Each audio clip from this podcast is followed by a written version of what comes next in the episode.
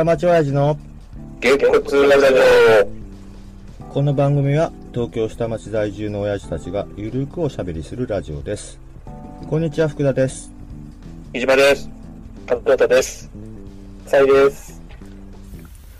今回もリモート収録前回の古藤摘さんのトレパク疑惑についてのお話の続きです僕がヒートアップしてしまって長くなってしまいましたが話はまとまるんでしょうかではお聞きくださいどうぞ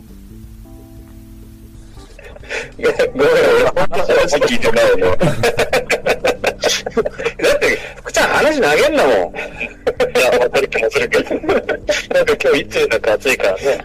いや、じゃあじゃあじゃあ、話聞いてないのかなと思って、なんかうん、話し聞いてるよ。うん聞いてる聞いてる。あまりにも反応ないからさ、全然興味ないんだなって思ってるから興味ないんだからいろいろ言っとかないと、なんか伝わんねえなと思って。いや、誰も聞かないじゃない。だって、あの、引き継ぎの場がないから。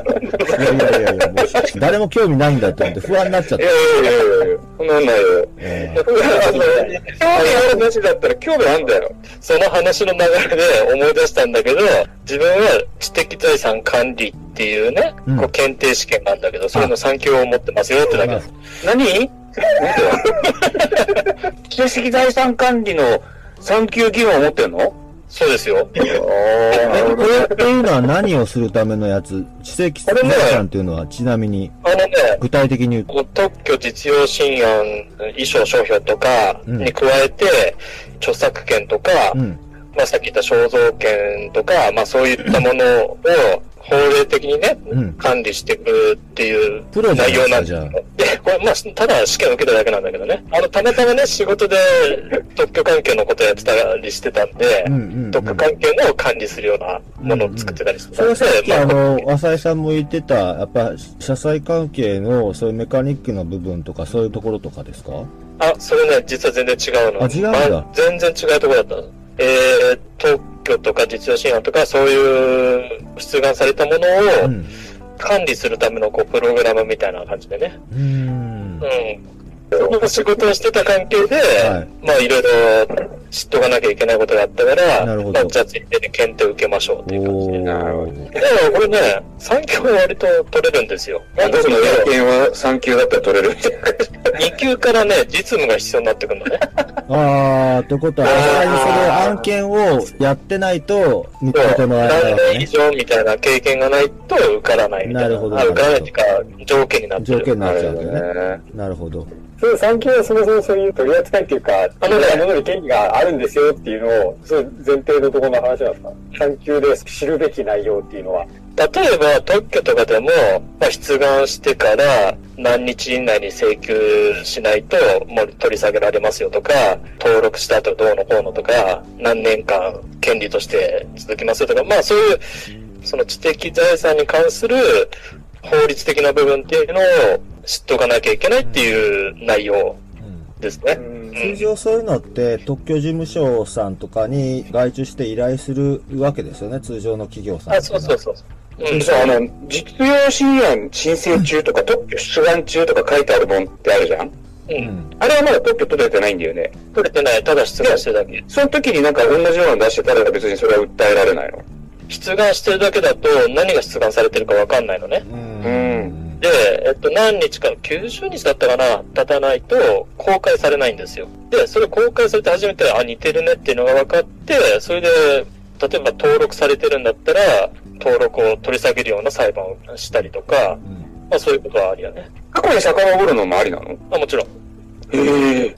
なので、その特許がもう通ってからだったらってことですよね。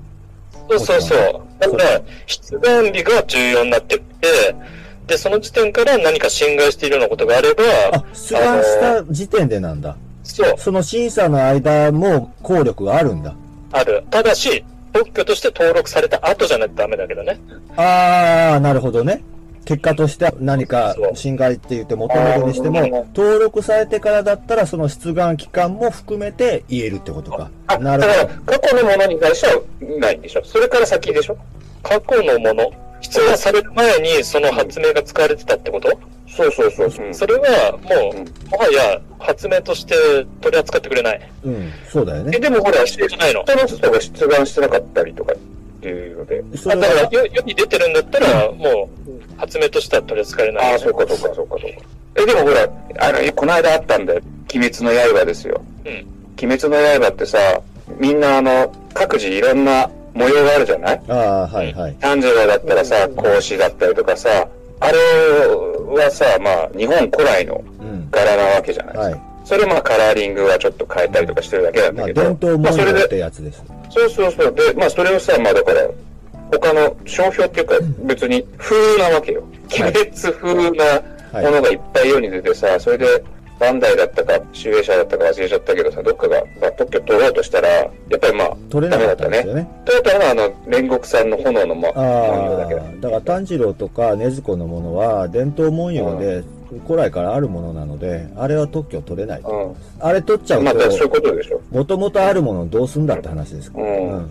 だからオリジナリティとしてみとかでもだ。いや、色の組み合わせもね、ダメなんだって。うん要はさっき言ったオリジナリティの話したら、その文様は、まあどっかが例えば集英社とかが取ろうとしても、集英社のオリジナリティとは認められませんよっていうこと。どっかの国がさ、固有名詞商標登録して使えなくなっちゃうのってよくあるじゃん。うんうんあれはどうなのうん。えっとね、そういう地名とか、うん。昔からあるような固有名詞とかっていうのは、その、いわゆる商標権っていうのは、確か取れにくかったし、取れないんじゃなかったかな。その辺も含めて今言った試験に関わる部分なんですか？今言ったようなことっていうのはね。そうそううん。そうそうそう。それ取ると、なんかある？あのこれ、世の中自分が生きてて役立ったことある？えー今は自慢できたってことかな。こ今までなかったみたいに。一応ね、会社的に5000円ぐらいだったから、おめでとうって。うんお祝い金？お祝い金。なんかね、2級以上になると、かなり高度な資格になるから、要は実務に関係あるところまでいかないと、そこまではなかなかってことですね。だから、まうね。ん。なるほどね。あ、取らなくても全然ね、問題なかったんだけど、まあ、せっかくならって感じでつけただけ。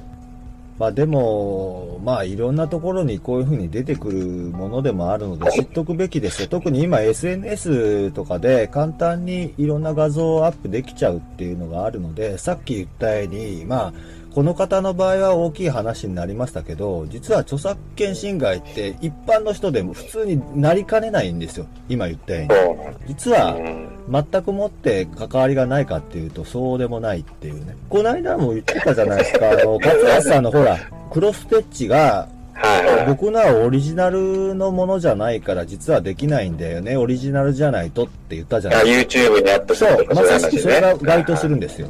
うんだから我々もちょっとしたことで実はそれ引っかかってくるんです。え、じゃあ、かっちゃんがさ、子供がシェーって言って写真撮ったのをクロスステッチしたら、それはもう侵害なのいや、個人で楽しむ分ぐらいならいいんですけど、それが世の中の目に触れるところに出ちゃった時点でアウトなんですよ。ああ、そうだ。いや、でさ、例えばじゃあ、え、支援してるうん勝畑家の家族の写真を、まあ、かっちゃんが刺繍しましたと。うん。で、これいいよって言って、浅井ちゃんが、俺これすごい素敵だから3万円で買うわって3万円で買いました。うん。ね。浅井ちゃんがそれ SNS で、すごいいいでしょ、これ。3万円で買ったんだって言って、うん。それで、それがまあ、わーってバズったら、うん。バズった時点で、例えば世の中の目に触赤塚れる不二夫の事務所から来るの。赤塚さんが言ってきたら、まあ、あの、著作権侵害か侵害じゃないかっていうと、もう侵害になるんだと思うんですけど、まうんあ、さっき言った行きか行きじゃないかで話したら、わざわざ言ってくる人はいないと思います、実際には。まあね、まあね。まあ、結局その部分なんです。うんうんだで、で、そのバズった写真をさ、まあ、パシャリと俺が撮ってさ、それを T シャツにして1枚1000円で売ってたら、でそれはもう誰が悪いの？うん、それはもう誰が悪いのって言ったに、あなたが悪いです。え、俺が悪いの？でも、それはでもねかっちゃんがトレースしたじゃん。あ、それはでも、今さっき言った話で言うと、実際にこういう例の場合はどうなりますかっていうので、今うん日この話するためにいろいろ調べたら、実際法律事務所さんが出てました。あの、今だったら普通にメルカリとかで売れるじゃないですか。うん。だから何かをモチーフにしたオリジナルの、まあアニメでも漫画でも何でもいいですよ。オリジナルものがあるものをデザインしたもので何か作りました。で、それを売っちゃいましたって言った場合はどうなりますか？って言ったら、これはもう著作権侵害ですよっていう風な回答になるんです。だからまあなん、か難しいね。そう、難しいんです。だから、難しいね普通にあり得る話なんで、まあでもうちの業界なんか割とパクってるのも多いしね。いや、わかるんですけどね。でも実際問題としてあったわけじゃないですか。ソニーが来たわけじゃないですか。来ましたね。お俺、ソニーとも話したし、ディズニーとも話したし、うん。あと、サンリオとも話したな。うん。ディズニーとは内容証明送り合ったりとかしたことあるね。うんすごかった。なんでうちのこんなちっちゃいお店来てたのかなっていそうれだけやってる部署絶対あると思うんで。うん。だからでも、ね訴えた人がもう粋じゃないっていうふうになんか悪者になっちゃうのは、なんかそういう風潮になっても嫌ですよね、なんか。うんまあ、そりゃそうなんだけあのどさ。ね、多分ね、そこが日本と諸外国の差だと思います。外国だったら多分訴えてくると思いますよ。そこは。ただかなり広範囲なんで、わかんないです。これに関しては。なので今、浅井さん言ったように、あの、訴えたことで、結果的にマイナスイメージになるって分かってたら、訴えないと思うんです。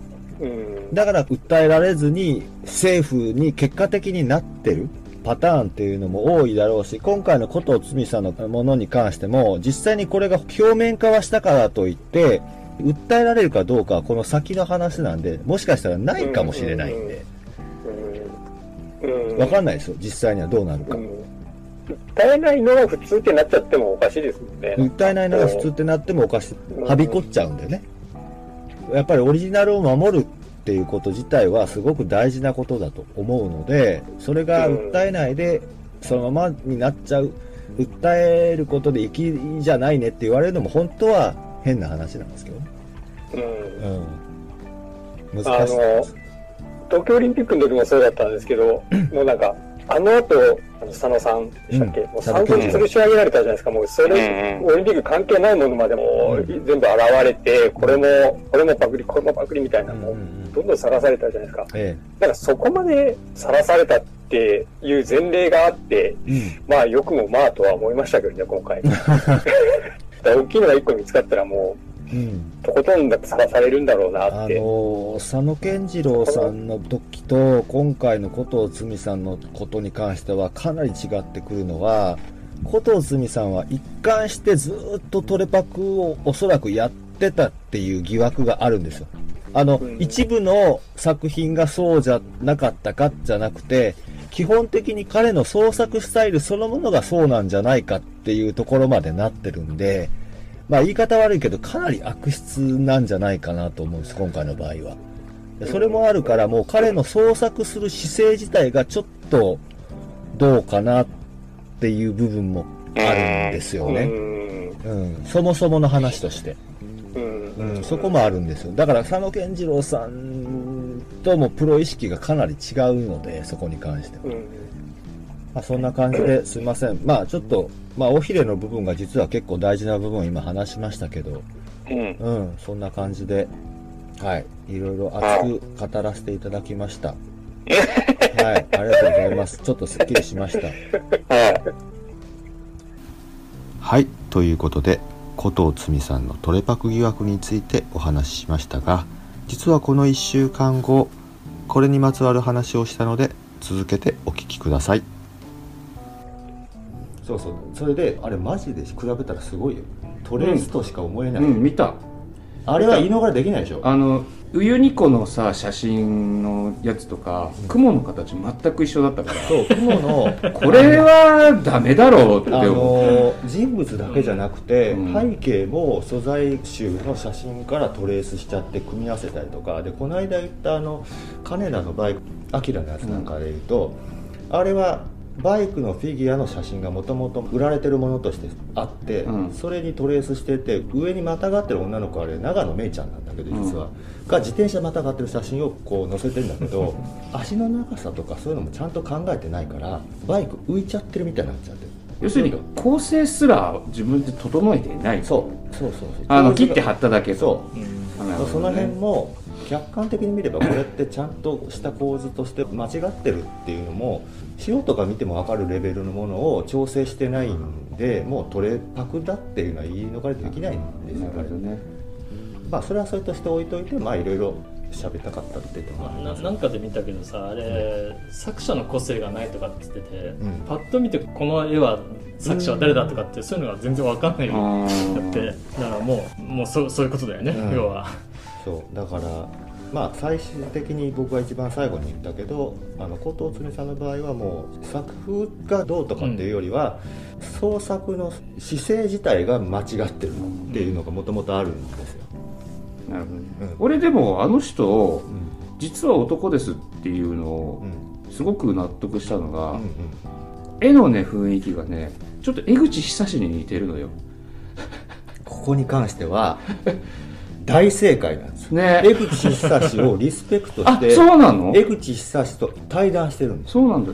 であなたの絵が大好きなんですとかあとあのあーやっぱあのりね。人桂正和とかウィングマンとかあー。年影少女のあの辺の美少女系の画風が大好き。女の子が好きな男の人の絵なのよそうそうそうそうそう、だからもう江口久志大好きで、あなたのこと尊敬してますっていうのがもともと「へえこいつ本当に世代を間違ってない?」とかっていうふうに言われたんだってあそもそも、そうなんで蓋開けてみたら40代男性でほらやっぱりああやっぱりねそうなんだよね。いや言われていやそうだろうっていう。でしかも40代男性って分かって江口久志が対談した時どんな気持ちで受けたんだろう。えだっておっさん同士で話してるだけだよ。そうそうそう。なんだけどなんだけど一応ほら伏せ生てるからとしては。ああ。なるほどね。うん。だからまあ関係者はもちろん分かってたんだとは思うんだけどまあだからこそそうそう。まあなんとかなったはずなのになっていうところがまあ真意です僕の。はい。そういう設定でしょ、あれでしょ？デーモンくぐれみたいなもんでしょデーモン小暮は見てシャレだって分かるじゃんあれはもういやいや設定でしょだから。自分はおっさんだけどそうなの。だから20代の女性っていう設定そうだからでデーモン国連とかシャズナのイザムとかも、うん。イザムもイザムは17歳ですとかなんかうん。言い張ってたんだよね、うん。でも彼はすごく本当は嫌だったんだって、でも事務所からそういう設定でって言われた時にイザムはって言って言い続けたんだって。でそれは後から自分で言ってんだけどシャレって分かってりゃいいのよ周りが。あまあそんなこと言ったって10万じゃねえんだろって言える悪魔じゃねえだろ人間だろっつってもう言え10万65歳ぐらいかなあの人も。50 60歳ぐらいでね。60 10万60歳ぐらいか、うん、だからそれはいいんですよ。シャレって分かってるから。そっか。だからそれが上手だったなと思う僕はあの楽器新垣隆さんだっけ。あのピアニスト佐村浩二の。うん。ああゴーストライター。ゴーストライターで共犯者なわけじゃん、うんでもあの人のあのインパクトが結局佐村浩二に勝っちゃったぐらいキャラクターが濃かったからすごいタレントとして成功しちゃったじゃん。今なんてジェニーハイとかのピアニ今スト。でもなんかやってるよね、うん、だってあの小籔の小籔のバンド。うん。この間ゲーム音楽でなんかやつあれはだからうまいことシャレにしちゃって大成功したパターンシャレにしちゃうし才能あった人でしょだから。そうそうそうそうそうなんだだけどでも共犯者なわけじゃん、まあね。嘘ついてたっていう意味では、だけど佐村浩二だけがバッシングされてあの人は別に。でも昔ミリバニリってさ、まあ言ってたね。アメリカのゴーストシンガーね。で、うん。黒人の2人のすごいかっこいいお兄ちゃんの2人のデュオのやつだったの。でずっと口パクだったっていうのがバレて、うんうんうんリアルミリバニリっていう人が出てきてその人が歌ってたって出てきたのはもうちょっと小西みたいな ちょっとでかい 全然売れなかったもんリアルミリバニリ。歌のうまそうなおじさんが本体だった。そうそう口パクの方もさ歌ってみたらものすごい下手くそだった。いやあんまりうまくなあんまりうまくなかった。だからどっちも倒れちゃったっていうね。うんだからそこをうまくシャレでしたってへへってできたらよかったんだろうけど、難しいね。